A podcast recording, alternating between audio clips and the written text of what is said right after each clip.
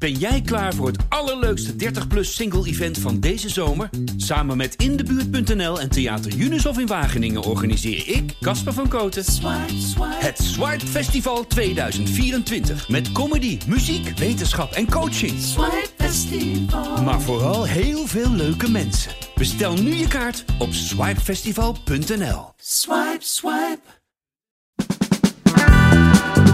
Dit is de podcast Politiek Dichtbij. Met Tobias den Hartog en Rick Bolt. Dilan Yesilgöz verraste deze week vriend en vijand. Ze diende een motie in waarin ze het kabinet en de Eerste Kamer opriep om de spreidingswet voorlopig te laten rusten.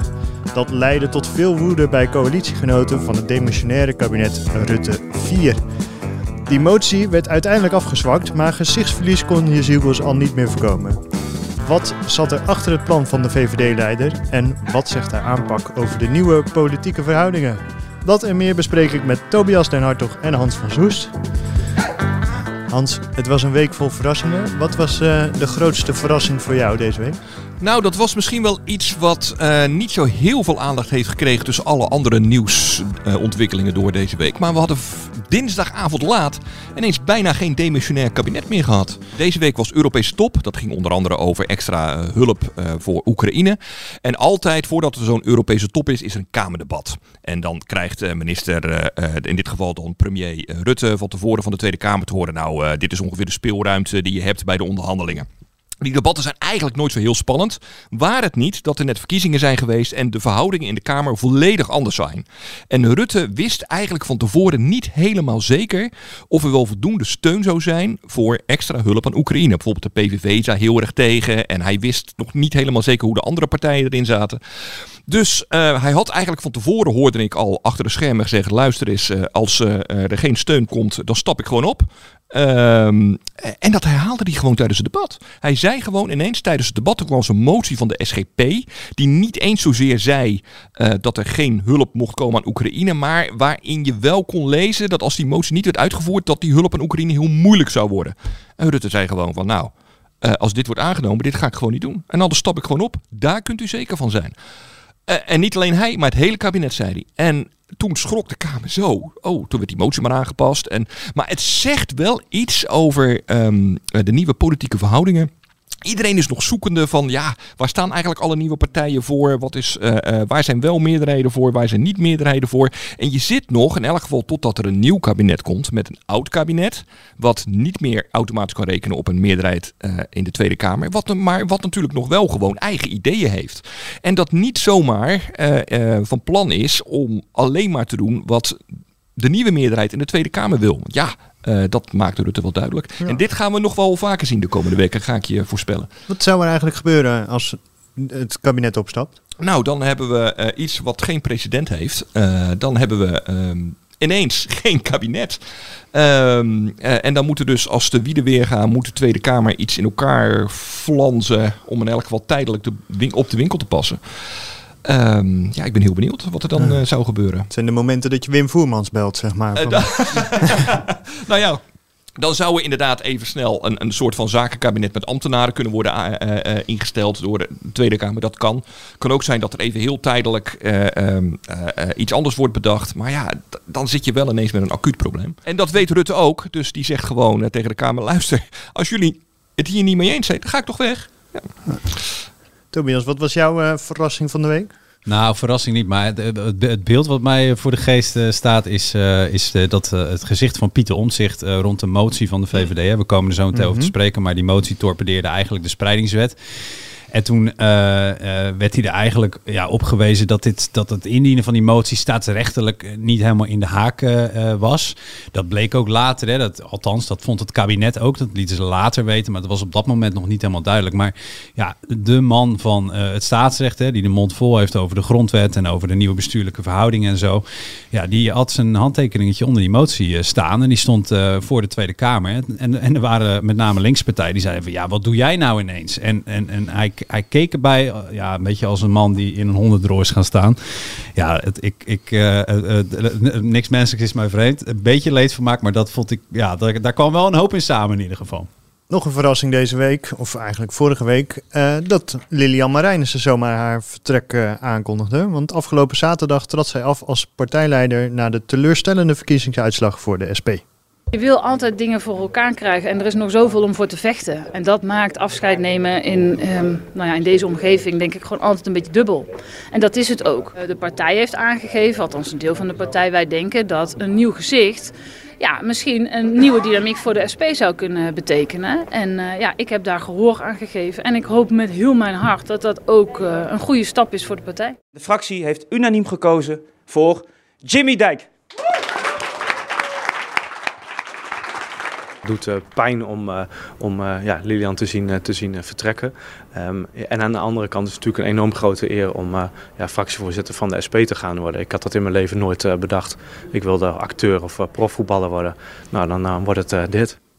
Ja, zo kan het lopen dus. Jimmy Dijk, um, nog niet zo heel lang Kamerlid. Sinds april zit hij in de Kamer uh, voor de S P. Maar zijn naam is nog niet bij iedereen bekend. De heer Dijks wil ik feliciteren met zijn verkiezing tot fractievoorzitter van de S P. Al dus uh, Timmermans en uh, Yesilgöz is ook nog in de war. Uh, voorzitter, om te beginnen uh, ook mijn felicitaties aan de heer Van Dijk als uh, fractievoorzitter. Veel plezier, veel succes. En even later. Uh, ik hoorde net ook uh, de heer Van Dijk zeggen en ik vind de toon hier ook een beetje zoals... De heer Dijk dat... is het. Wat is het? De heer Dijk is het. Oh, sorry. Oh, dat ga ik echt... Uh, dat ga ik leren. Ja, hij moet dus nog een beetje werken aan zijn naamsbekendheid. Hoe verrassend was dat vertrek van Lilian Marijnissen? Uh, wel en niet verrassend. Uh, het was niet verrassend omdat iedereen wel aan voelde komen. Uh, ze had zeven verkiezingsnederlagen op rij geleden. Ja, op een gegeven moment uh, uh, dan kun je het nog zo goed doen.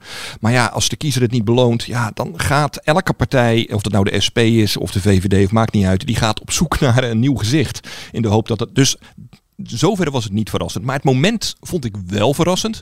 Omdat um, Marijnissen de zaterdag na de laatste verkiezingsnederlaag nog op een partijraad stond. Dat is het hoogste orgaan uh, binnen de S P. En daar is gewoon besloten, jongens, uh, uh, we gaan voorlopig door met Marijnissen. En uh, we gaan eerst eens even een onderzoek doen van waar ligt het nou aan dat wij de kiezer niet meer kunnen overtuigen. En dat onderzoek dat is pas net opgestart. Uh, Marijnissen liet zich uh, vorige week woensdag ook gewoon beëdigen in de nieuwe Tweede Kamer. En twee we- dagen later zit ze 's avonds uh, in een vergadering van het uh, algemeen bestuur. Het dagelijks bestuur van de S P. Waar overigens Jimmy Dijk ook in zit. Um, en... Ja, daar kreeg ze ineens te horen van ja, uh, Lilian, uh, uh, allemaal leuk, uh, dat onderzoek afwachten, maar uh, uh, eigenlijk hebben wij er niet meer zo heel veel vertrouwen in. Ja, en toen voelde zij zich niet voldoende gesteund uh, om nog door te gaan en maakte zij dus haar vertrek bekend. Dus ik vond het moment in zoverre, uh, ze, ze had het zelf in elk geval ook anders bedacht. Ja.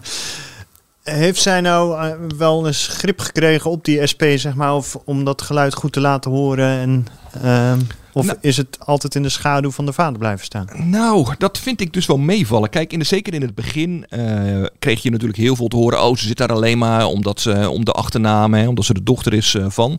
Maar... Op zich deed Marijnissen het helemaal niet zo slecht. Weet je wel, uh, ze komt op zich goed over uh, uh, uh, op televisie. Ze was goed in debatten.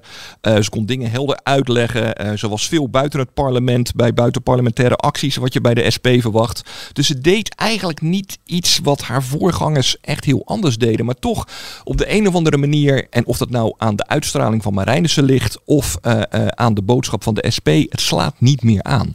Uh, uh, ooit haalde de S P de tegenstem in Nederland heel erg op. Hè. Daar uh, gingen ze ook echt campagne op voeren. Stem tegen en stem S P.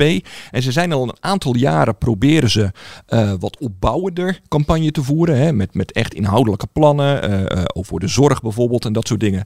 En op de een of andere manier ja, slaat dat toch minder aan. En of dat nou komt doordat Marijnissen uh, uh, uh, haar uitstraling misschien niet helemaal matcht bij wat mensen verwachten van de S P. Of dat de boodschap van de S P uh, uh, gewoon niet meer aanslaat bij een heel groot publiek zoals vroeger. Ja, dat, dat zou uit dat onderzoek hebben moeten blijken. Maar ja, inmiddels hebben ze Jimmy Dijk naar voren geschoven. Die overigens wel in zoverre wat meer de uitstraling heeft van uh, Lilians vader. Uh, uh, hij, hij, hij ziet er ook een beetje uit als een fabrieksarbeider. Uh, zo, dat is hij ook geweest overigens. Hij heeft in een kartonfabriek gewerkt. Uh, zoals Jan Marijnissen in een worstenfabriek had gewerkt. Um, Uh, hij, hij praat wat normaal. Hij probeert vooral het heel erg, dat zag je meteen al in zijn eerste optreden van de week in de Kamer. Hij probeert heel erg niet politiek uh, te zijn. Hij probeert heel erg o- uh, alleen maar te hebben over de problemen van de mensen in het land. Hè, uh, de beschimmelde huizen waar we iets aan moeten doen. Uh, uh, de hoge energierekeningen. Uh, ja, maar of het zal aanslaan. Uh, we weet, ja, uit het onderzoek komt misschien wel iets heel anders. Misschien komt er wel uit het onderzoek dat uh, uh, um, mensen in Nederland uh, wat minder links zijn geworden dan een aantal jaar geleden. Dat zou zomaar kunnen. De gewone man heeft toch een beetje zijn plek gevonden bij de P V V, lijkt het deze ja, dat is wel dat is een van die dingen die je politicologen hoort zeggen. Hè? Dat je, je moet een soort van eigenaarschap hebben van een probleem. En als je een eigenaarschap hebt, dan betekent dat eigenlijk zoveel als dat wil je iets op zorg, dan ga je naar die en die partij. Nou, wil je iets op zorg, goed voorbeeld. S P was daar lang... Uh, of heeft daar heel veel campagne op gevoerd. Maar de, het eigenaarschap ligt ook bij de P V V. Of meer bij de P V V.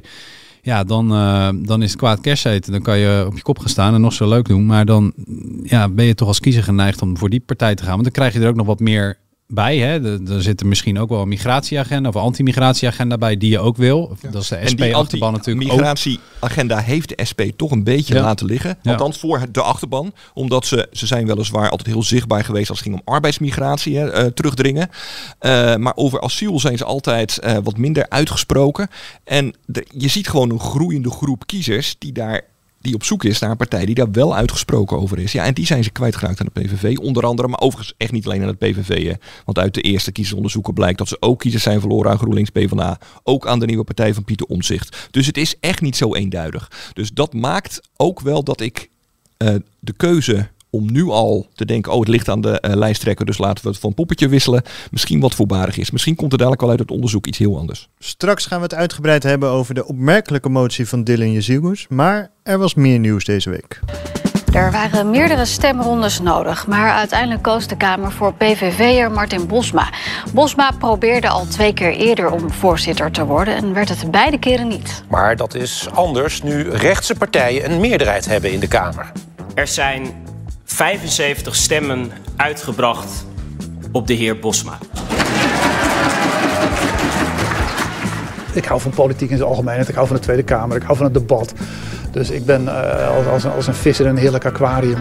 Dus ik ga gewoon zorgen dat iedereen lekker zijn ding kan doen. En als, dat, als ik daarin uh, kan slagen, dan doe ik het goed. En wat gaat er veranderen doordat u nu Kamervoorzitter bent? Nou, eigenlijk heel weinig. Het verandert eigenlijk helemaal niks. Nou ja, ik ga überhaupt niets uiten wat niet meer uh, neutraal is. Dus uh, ik, ik doe aan geen enkele partijpolitiek meer. Ik ga uh, één deze dagen mijn kantoor leeghalen. Uh, ik ben mijn portefeuille kwijt. Uh, en ja, ik ben nu gewoon neutraal. En dat is ook altijd de traditie geweest van de Tweede Kamer.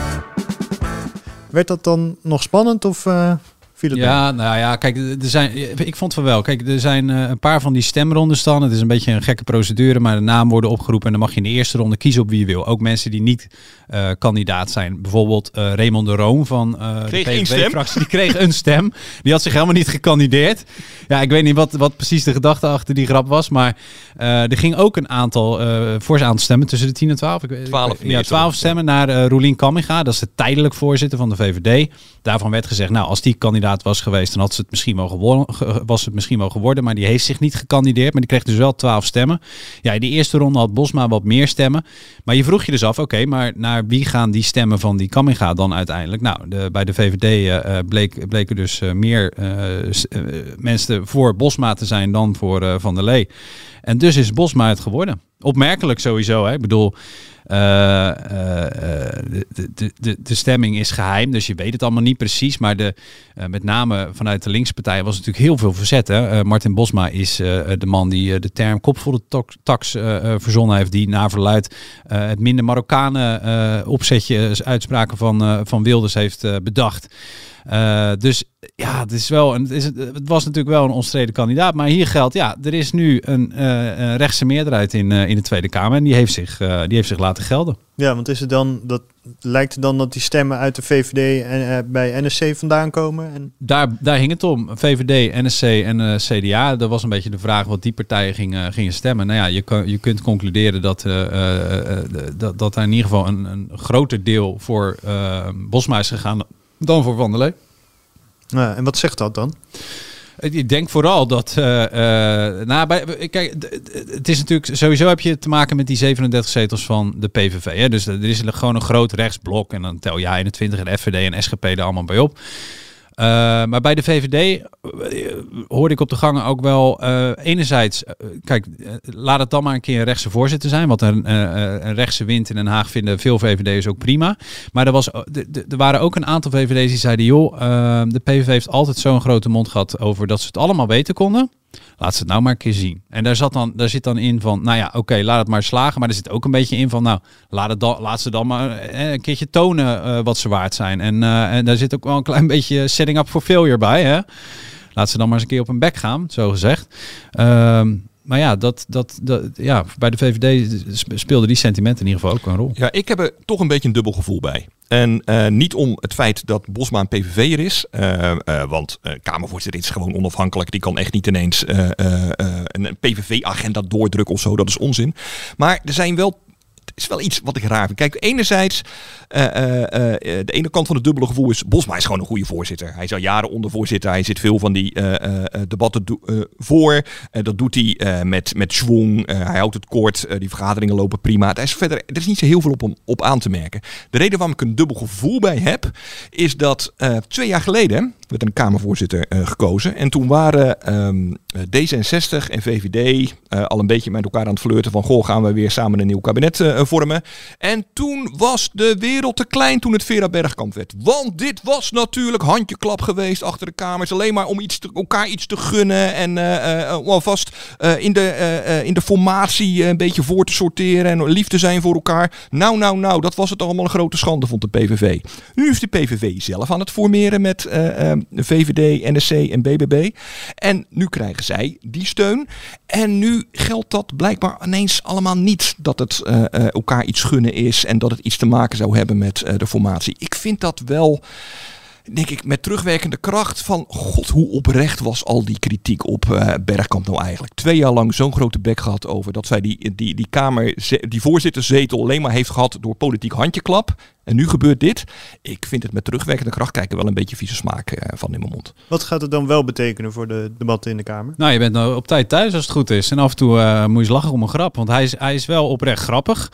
Uh, en hij houdt de, debat, de debatten vaak korter dan, uh, dan zijn collega's. Hij hamert sneller af. Hij, hij snoert daarbij overigens vaker de mond van een P V V dan die van een ander. Hè? Kunnen een, een uh, akkefietje met Dion Graus uh, herinneren. Maar uh, op zich zou, dit, zou het uh, een lean en mean uh, vergaderen. Moeten worden. En de vraag is natuurlijk ook, er is heel veel gedoe geweest bij het uh, Kamerpersoneel. Hè? Want je bent als Kamervoorzitter, geef je ook leiding aan, uh, aan, uh, aan heel veel uh, personeel in de, in de Kamer, wat er omheen loopt. En ja, daar zijn de verhoudingen natuurlijk in de tijdperk Ariep, al dan niet door haar toedoen, maar ook daarvoor al. Er is altijd daar, uh, of een lange periode is daar al onrust en gedoe uh, geweest. Er zijn ook heel veel mensen vertrokken, er zijn nieuwe voor teruggekomen. Dus hij krijgt er ook een dagtaak aan om dat weer een beetje uh, fatsoenlijk op de te krijgen slash houden. Ja, ik las in zijn brief één ding wat me heel erg aanstond. En dat was dat hij zo snel mogelijk weer terug wil naar het Binnenhof. Nou, nou daar kunnen we alleen maar, uh, dat kunnen we alleen maar beamen. Al waren we met dan maar af van dat afschuwelijke kunstwerk uh, achter uh, in de zaal. Die kluiten. Uh, die, die, die, die, die bruine drap. Uh, dat is die echt een Nederlandse klei. Ach, het is zo afschuwelijk. En er is heel veel geld voor betaald. En het is echt verschrikkelijk. Nou, je, de ja. moderne kunst uh, kan er gelijk uit. Heel goed. Ja. Bij de benoeming van Bosma als Kamervoorzitter kregen we een glimp te zien van de samenwerking tussen de P V V, N S C, B B B en de V V D. Die zagen we eerder die week ook al toen tijdens het debat over de verkiezingsuitslag opeens een motie werd ingediend door Dilan Yesilgöz. Ik ga direct naar de ene motie die ik heb. En uh, dat gaat over de spreidingswet zoals die in de Eerste Kamer ligt. Ik zal hem eerst voorlezen. De Kamer gehoord de beraadslaging, constaterende dat de verkenner een politieke samenwerking adviseert met partijen die het terugdringen van de instroom hoog op de agenda hebben staan, van mening dat er geen draagvlak is om nu dwang toe te passen, doet een beroep op het kabinet en de Eerste Kamer om voor de duur van de formatie een pas op de plaats te maken met het wetsvoorstel Spreidingswet. En gaat over uh, tot de orde van de dag, mede ondertekend door de heer Wilders, mevrouw Van der Plas en de heer Omtzigt. En dat was hem. Ja, dat was hem. Nou, dat was hem zeker niet. Uh, hier ontstond natuurlijk heel veel gedoe over. Het, het, uh, dus ze leest hem ook zo snel voor alsof ze er vanaf wil zijn. Uh, maar waar dit in de kern om gaat is dat er een uh, spreidingswet is door de Tweede Kamer uh, uh, gestemd. Hè. Dat gaat erover dat gemeenten kunnen worden verplicht tot de opvang van asiel. Daar was de V V D lang voor, maar uh, die hebben uiteindelijk hun handen ervan afgetrokken. Want ze zeiden van ja, dan moet er ook iets aan de instroom gebeuren. Nou, dat lukte niet, want het kabinet was gevallen. Dus toen hebben ze de handen van die spreidingswet afgehaald. Maar uh, nu kom je in een soort uh, rare politieke twilight zone. Want je hebt dus het Kamerlid Yesilgöz, die tegen de spreidingswet is, maar zij zit nog in het demissionaire kabinet dat nog voor de spreidingswet is. En dat ding ligt überhaupt al nu bij de Eerste Kamer. Ja, dan ga je dus eigenlijk oproepen om die wet terug te halen. Dat is iets wat, wat even heel schizofreen, jij als kabinetslid dus niet goed vindt, maar als fractieleider ben je daar wel voor. Dat is een soort raar schisma. En daar reageerde dus ook uh, de uh, Ja, de, de oude coalitiepartijen, eh, C D A, D zesenzestig uh, uh, en ChristenUnie op van joh, wat doe jij hier nou? Ik vind het een hele rare beweging. En ik heb ook gehoord dat we, nota bene van meneer Wilders, dat we in de tussentijd, zolang er geformeerd gingen worden, niet dit soort grote dingen gingen doen. Dan vind ik het heel raar dat de V V D deze motie er even tussendoor uh, fietst. De burgemeester van Ter Apel zit tijdens dit debat op de publieke tribune. Welke boodschap mevrouw Yesilgöz hier dus aan hem en de inwoners van Ter Apel afgeeft. Dat we hier zonder debat een wet die hier al is aangenomen en die nota bene in de Eerste Kamer ligt, dat de Tweede Kamer daar hier vanavond een uitspraak over gaat doen. Dat is toch geen porum? Ja, die burgemeester van Ter Apel die zat op die tribune en die reageerde vervolgens voor de camera's. Ja, wat, wat vindt u van, uh, van, van dit? Want als u dit bekijkt, wat voor politiek is dit? Ja. Nou, het, ma- het maakt mij natuurlijk uh, verdrietig, uh, wanhopig, woedend. Uh, alle emoties die u maar uh, kunt bedenken. Het is onbestaanbaar. Wat gaat dit concreet dan weer voor u betekenen? Uh, dat ik uh, zo dadelijk weer richting uh, Ter Apel ga en niet weet uh, wat we morgen te wachten staat. Dat raakt u, hè? Ja, even niet. Oké. Okay. Ja, je had ook nog een uh, V V D-burgemeester in Loon op Zand, Hanne van Aert. Nou, die verwoordde denk ik het beste op X. Die sprak van een enorme teringbende. Nou ja, goed, hè, uh, in uh, de, de, duidelijk Nederlands. Ja, dit was een hele rare figuur. Uh, want s'avonds, nadat die motie was ingediend, kwam er nog een briefje van het kabinet. Ondertekend door Mark Rutte, V V D-leider en demissionair premier. Die zei van, joh, luister eens, wat jij voorstelt, uh, dat kan staatsrechtelijk helemaal niet. Dat ding ligt in de Eerste Kamer. Die gaan over hun eigen agenda. We gaan nu niet ineens wetten terughalen. Nou, daarop heeft Yesilgöz haar verlies genomen. En ze heeft die motie aangepast dat het, de oproep blijft dan overeind. Maar de, het kabinet hoeft nu formeel niks te doen. Anders had je namelijk de rare figuur gehad. Hè, we nemen dit vrijdagmiddag op. Dat zij vanmorgen in de ministerraad had moeten zeggen, nou, luister eens, er ligt een uh, motie van uh, ja, de fractie van de V V D, zag ik. Dat uh, was zij zelf. Ja, en die roept toch op om, uh, om die wet terug te halen. Jongens, moeten we daar niet iets mee? Nou ja, dat is natuurlijk een hele rare figuur, ook staatsrechtelijk gezien. Dat wisten ze bij de V V D natuurlijk ook heus wel. Uh, maar ze wilden vooral een signaal afgeven. Dat kijk, is het hele verhaal. Het, het, kijk, het wat, wat, ze, wat ze bij de V V D als verdedigingsmiddel uh, uh, op of muur nu oproepen is, jongens, het was maar een oproep. Hè. Het was niet meer dan dat. En uh, dat is wat Omtzigt ook aangevallen op. Dit kan staatsrechtelijk toch helemaal niet. De Eerste Kamer oproepen als Tweede Kamer om iets wel of niet te doen. Ja, dat was dus uh, het moment dat hij keek alsof hij een honderdrol had gestaan. Ja, dat. En ja. toen uh, zei uh, Omtzigt ook tot drie keer toe, uh, het is een oproep. En uh, het is een oproep. En het is een oproep. Ja, niet meer dan dat. Maar het, het is natuurlijk een rare figuur. Uh, tegelijkertijd, uh, er is een nieuwe politieke uh, werkelijkheid ontstaan na tweeëntwintig november. En die politieke werkelijkheid is, is dat er nu een politieke meerderheid in de, eerste, in de Tweede Kamer is die tegen de spreidingswet is. Dus in zoverre dat die Kamer, uh, of dat die me- nieuwe meerderheid, uh, f- en er is nog lang geen nieuw kabinet, ondertussen even uh, tegen uh, de andere partijen als signaal afgeeft, jongens, hou jullie er wel even rekening mee uh, dat de politieke verhoudingen zijn veranderd. Dat is op zich nog niet eens zo heel gek. Dat is in het verleden wel vaker gebeurd. Hè. We hebben uh, in tweeduizend zes gehad, toen was er, waren de verkiezingen geweest. En toen was er ineens een, uh, toen was er altijd ook een demissionair kabinet van uh, uh, C D A en V V D. En toen was er ineens een hele grote linkse meerderheid voor een generaal pardon. Uh, en toen was ook de eerste de beste uh, debat wat er kwam, was uh, uh, PvdA-Kamerlid toen Jeroen Dijsselbloem, wat een motie indiende en opriep om Uh, er is nu een nieuwe politieke werkelijkheid ontstaan. Uh, er zal straks een generaal pardon komen waarschijnlijk. Dus zet in de tussentijd, doe nog even niks. Weet je wel, zet even geen asielzoekers uit. Nou ja, bij de V V D zeggen ze, jongens, dit was eigenlijk niet meer dan dat. Alleen het verschil zit hem er natuurlijk wel in met toen en nu. Is toen kwam uh, de oproep vanuit de oppositie. En nu komt de oproep vanuit een partij die nog wel, ook al bestaat de coalitie na, sinds de val van het kabinet formeel niet meer, maar nog wel onderdeel is van het kabinet. En dat maakte het zo'n rare figuur. Dus dat uh, uh, een, een coalitie... partij uh, en dan ook nog eens een keer iemand die zelf in dat kabinet zit, uh, zijn eigen kabinet oproept iets niet te doen, zonder dat te hebben afgestemd even met de andere partijen met wie je nog in dat kabinet zit. Nou, het, het, het was uh, uh, in elk geval, het was niet heel gezellig in de ministerraad vrijdag. Nou, dan vraag ik me toch af, de V V D is een partij die over alles nadenkt. Hè? Dat zijn, dat zijn geen uh, koekenbakkers.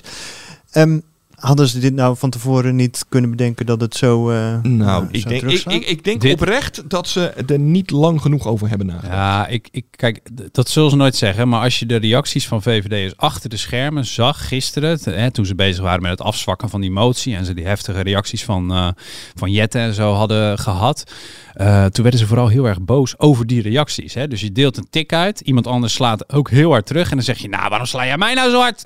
Ja, dat betekent toch wel dat je, die, dat je over die eerste klap... daar heb je niet echt goed over nagedacht. En je zag een soort van damage control gisteren. Uh, uh, waren heel boos op die anderen. Oh, allemaal overdreven reacties. En het is gewoon een oproep. En bladibla.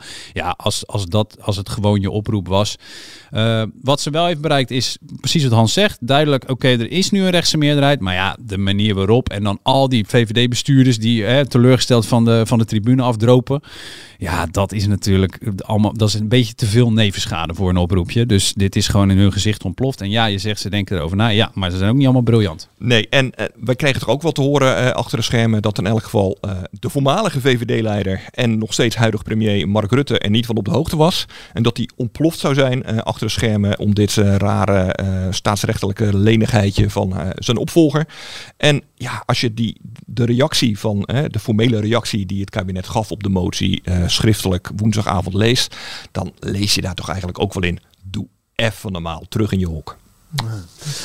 Voor wie het ook een hele vervelende avond moet zijn geweest, toch, is uh, de staatssecretaris ja, Erik van den Burg. Fascinerend. Ja, maar ja, fascinerend. Het, ja. Met het Kamerlid Erik van den Burg is, weten we niet. Want... Nou ja, we weten überhaupt niet waar die man is. Het schijnt dus dat hij nu... Uh, kijk, hij is al twee dagen afwezig. Hij was woensdag, toen die, toen die motie werd ingediend, was hij in Stadskanaal op een werkbezoek. Om te kijken bij een asielopvang, nota bene. Maar je hebt hier dus een arme man die uh, staatssecretaris is in het demissionaire kabinet. Die die spreidingswet wel de hele tijd heeft verdedigd. Hè. Die heeft gezegd van, joh, luister, dus ik wil ook de instroomlaag. Maar ik heb dit ding nu gewoon zo gauw mogelijk nodig om uh, asielopvang te kunnen realiseren. Dus, maar die zit dan in een fractie. Hè, vorige week hebben ze er ook over vergaderd. Daar zit hij ook in, want hij is gewoon gekozen ook als Kamerlid. Hij heeft ook twee petjes op. Daar hebben ze erover vergaderd en gezegd van, ja Erik, dit is het verhaal van de V V D. Ja Erik, wij gaan uh, toch uh, uh, ja, iets, iets zagen aan die, aan die wet. Nou, daar heeft hij dan klaarblijkelijk van gezegd, oké, okay, nou uh, dat doe je dan maar. Uh, maar ja, ik ben ook nog staatssecretaris, dus ik ga dat, dat is dan jullie feestje, zeg maar.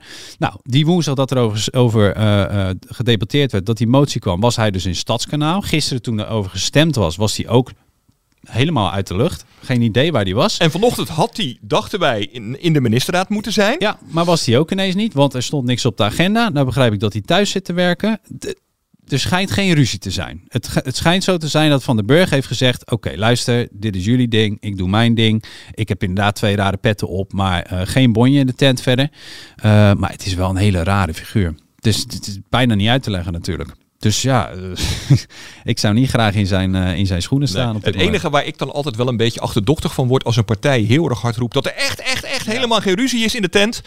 dan is er ja, vaak ruzie is er in vaak de tent. Wel gedoe, ja. ja ah. Maar ja... Het laat wel zien waar de loyaliteit van de V V D ligt voorlopig.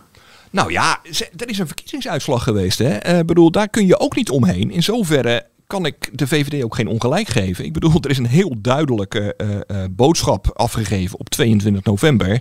Uh, dat mensen iets willen uh, uh, met migratie. Je kunt je afvragen, is het dan zo verstandig om die spreidingswet niet door te laten gaan? Want dat heeft eigenlijk niet zo heel veel te maken met uh, het tegengaan van het aantal migranten wat in Nederland komt. Integendeel. Ehm uh, uh, maar goed, ze zijn altijd tegen die spreidingswet geweest en ze zien nu hun kans schoon. Ja. Ja. Uiteindelijk is die motie afgezwakt. Wat is er wel aangenomen nu? Nou, die motie is aangenomen en uh, de, daar gaat dus inderdaad niet meer uh, van uit dan het signaal. Joh, uh, Eerste Kamer, uh, leg die wet eigenlijk even op de plank. Maar ja, de Eerste Kamer uh, uh, gaat over de eigen agenda. Dus dat moet nog maar blijken. Het staat ook gewoon geboekt, hè, dat debat daarover voor uh, half januari. Dus er kan gewoon over gedebatteerd gaan worden. En we weten ook nog niet of hij het gaat halen. Het is niet ondenkbaar dat hij het wel haalt. De B B B heeft gezegd, joh, dit is een vrije kwestie voor ons. Want die zijn ook best verdeeld. Hoewel de partij tegen de wet is, zijn er ook uh, uh, B B B'ers uh, uh, die zeggen van ja, uh, luister, uh, misschien is dit nu wel even nodig. En er zijn nog twee fracties die van doorslaggevend uh, uh, belang kunnen zijn in de stemming. Dat is vijftig plus en uh, de O S F. En die zeggen, joh, ik ga voorlopig gaan, wij, wij gaan voorlopig helemaal niet zeggen wat we gaan stemmen. Dus het is nog wel uh, een spannende. En om het helemaal ingewikkeld te maken, um, of het klopt weet ik niet, maar uh, je hoort in de wandelgangen dat er toch ook V V D-senatoren zouden zijn. Die denken van, ja. nou, misschien hebben we die spreidingswet vooralsnog gewoon eventjes nodig om de problemen op te lossen. Wat niet ondenkbaar is, ja. hè, want die zitten vaak dichter op, uh, op de provinciale besturen. En de, ja. die provinciale bestuurders van de V V D. En de burgemeesters. De meerderheid voor. En de ja. burgemeesters. Dus ja, dat is, ja. Uh, het wordt nog best wel spannend. Ja. De gesprekken um, aan de formatietafel gaan in ieder geval nog verder. Ja, dat hadden we ook nog, hè? Ja. Ach ja! Ja, ja. ja. ja. ja. ja bijna vergeten. ja. Uh, Ronald Plasterk, die was al verkennen, die bracht deze week zijn rapport uit en uh, werd ook meteen weer aangewezen als informateur. Um, in het debat in de Tweede Kamer kreeg met name Geert Wilders veel kritische vragen. En voorzitter, is de heer Wilders al van plan om premier van alle Nederlanders te worden? Hij heeft hun religie een kwaadaardige ideologie genoemd. Hij heeft de Koran vergeleken met Mein Kampf. Hij heeft bepleit dat moskeeën dicht moeten.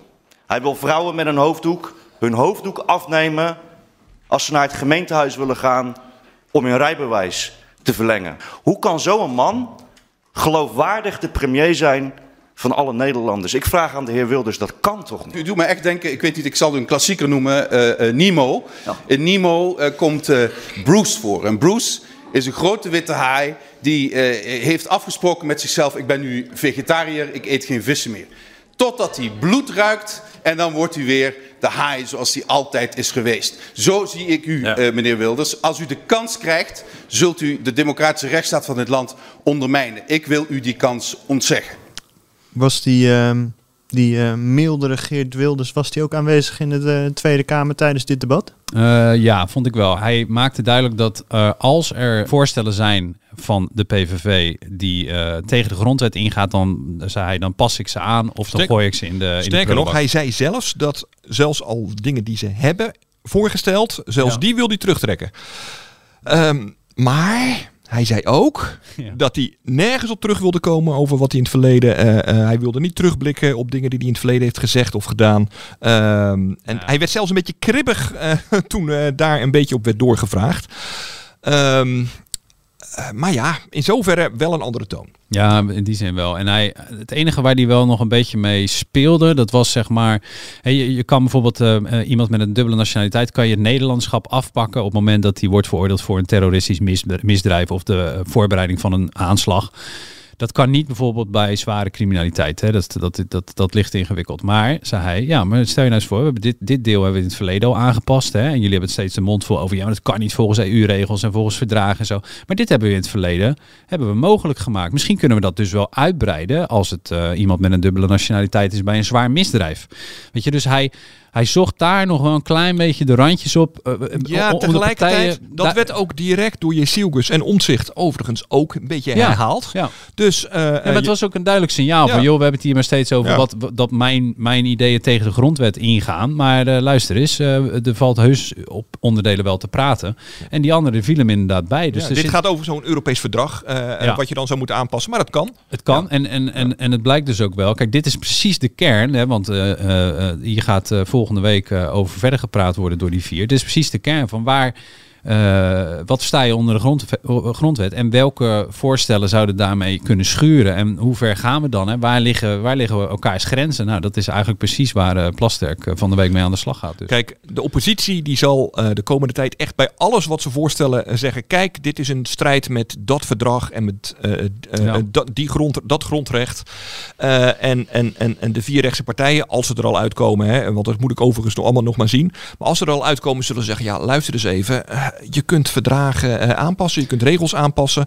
Uh, alleen de vraag is inderdaad, hoe ver ga je daarin? En ik denk, als je uh, uh, V V D en N S C zo uh, spreekt uh, achter de schermen, dat er ook weer niet echt hele schokkende veranderingen uh, uh, te wachten staan. Maar hij maakte zich wel, Pieter Omtzigt maakte zich wel een beetje zorgen. Hè? Want die heeft dus contact gehad met uh, Wim Voermans uh, onder andere en Paul uh, Bovendit. En uh, Voermans heeft uh, een soort van doorrekening gemaakt van het P V V-verkiezingsprogramma. Van wat, w- welke punten uit het programma, hè, en daarna werd Wilders natuurlijk allemaal milder en zo, maar welke punten Uh, botsen nou met uh, uh, de grondwet of Europese verdragen. En ik heb dat ding ook gekregen van, uh, van Voermans. Ik heb het zitten lezen. Ja, daar zit, zit geen uh, woord Spaans bij. Dat ene na het andere punt serveert hij af. Met dit kan niet volgens dat verdrag en dat kan niet volgens dat verdrag. En dat uh, stuit op de E U-regels. Die zul je dan soms moeten aanpassen. Maar sommige dingen zijn niet aan te passen. Dan moet je echt uit de E U stappen. Dan, dan is het gewoon een exit. Nou, dat wil uh, Omtzigt ook niet. Dus hij maakt zich al wel een beetje zorgen. En wat wel heel opmerkelijk en grappig was dan weer, Omtzigt die altijd elk bonnetje wil zien, elk mailtje, elk memootje van elke ambtenaar, van laat maar zien hoe jullie tot dit besluit zijn gekomen, geef me alle papier, ik wil bakken met papier met uh, hoe jullie hier zijn gekomen. Die werd gevraagd van, joh, maar mogen we dan dat mailtje van jou aan Voerman zien? Zei hij, nee, ja, oh, als we hier aan gaan beginnen. We gaan toch niet uh, elkaars, niet elkaars mails, mails het, opvragen? opvragen. Nee, oh. Dus je zag ook al een klein beetje ja. de bestuurde Omtzigt uh, ja. voor sorteren. Ja. Vond ik ook wel interessant. Ja. Tegelijkertijd, dit is wat ik overigens net bedoelde van, uh, als we er al uitkomen, moeten we ook niet al te schokkende dingen verwachten. Uh, kijk, er zijn echt wel uh, uh, afspraken, Europese afspraken of dingen uh, die je kunt veranderen, wetten, maar ook weer niet heel veel. Dus daarom verwacht ik niet, als we er al uitkomen, en nogmaals, ik moet het nog maar zien, uh, dat er ineens een enorme revolutie uh, uh, zal plaatsvinden, bestuurlijk. Nee. Volgende week gaan die gesprekken dan weer verder. Verwachten jullie daar nog uh, opvallende dingen uit? Nee, het zijn uh, de laatste gesprekken, zeg maar, voordat ze uh, heel eventjes de stekker eruit uh, trekken met kerst en oud en nieuw. Dus die gesprekken gaan door en die zullen daarna weer worden opgepakt. Maar er is toch één dingetje um, wat me wel voorafgaand aan die gesprekken opviel. En het is eigenlijk al iets wat me een klein beetje opviel op verkiezingsavond. En dat is uh, de mogelijkheid die Geert Wilders, als toch als leider van de grootste partij, openhoudt dat, ook al komt er een rechtskabinet waar de P V V uh, in zit, dat hij geen premier wordt. Dat, die mogelijkheid liet hij al een beetje open op verkiezingsavond. En uh, toen hem daarna werd gevraagd, en afgelopen Uh, woensdag, uh, tijdens dat debat in de Tweede Kamer, kreeg hij de vraag nog een keer. Uh, ik meen dat het de vraag was van Rob Jetten. Hè, wilt u, uh, wordt u nou eigenlijk premier uh, van dat? En toen zei hij, nou ja, ik ben natuurlijk bereid uh, om uh, premier te worden. Hij zei ook, en dat vond ik toch, uh, uh, uh, uh, zag ik dat als een opening die hij bood om, kijk, we weten niet wat voor type uh, kabinet gaat worden. Maar hij zei van, ik ga open de onderhandelingen in. Met andere woorden, het kan zomaar zijn dat er niet een regulier... We weten allemaal dat het heel lastig gaat worden om een, om een regulier meerderheidskabinet van P V V, V V D, N S C, B B B te maken. Het wordt, hè, de een wil een minderheidskabinet. Uh, Omtzigt wil juist weer uh, liever een, uh, een beetje een zakenkabinetachtig. Uh, ja, en stel, dat wordt het. Ja, wordt Wilders dan premier? Of moet iemand anders premier worden? Of wordt het misschien toch een meerderheidskabinet als hij het premierschap aan iemand anders gunt? Hè, dat zou ook nog maar zomaar kunnen. Dus Um, Wilders is wel aan het voorsorteren op uh, uh, belangenonderhandeling. We gaan het meemaken de laatste week voor het kerstreces. Tot zover deze aflevering. Vond je dit nou een leuke aflevering? Abonneer je dan vooral via Spotify of Apple Podcast. Volgende week dan zijn we er weer. Tot dan. Ben jij klaar voor het allerleukste dertig plus single-event van deze zomer? Samen met Indebuurt punt n l en Theater Junus of in Wageningen organiseer ik, Casper van Kooten, het Swipe Festival tweeduizend vierentwintig. Met comedy, muziek, wetenschap en coaching. Swipe Festival. Maar vooral heel veel leuke mensen. Bestel nu je kaart op swipe festival punt n l. Swipe, swipe.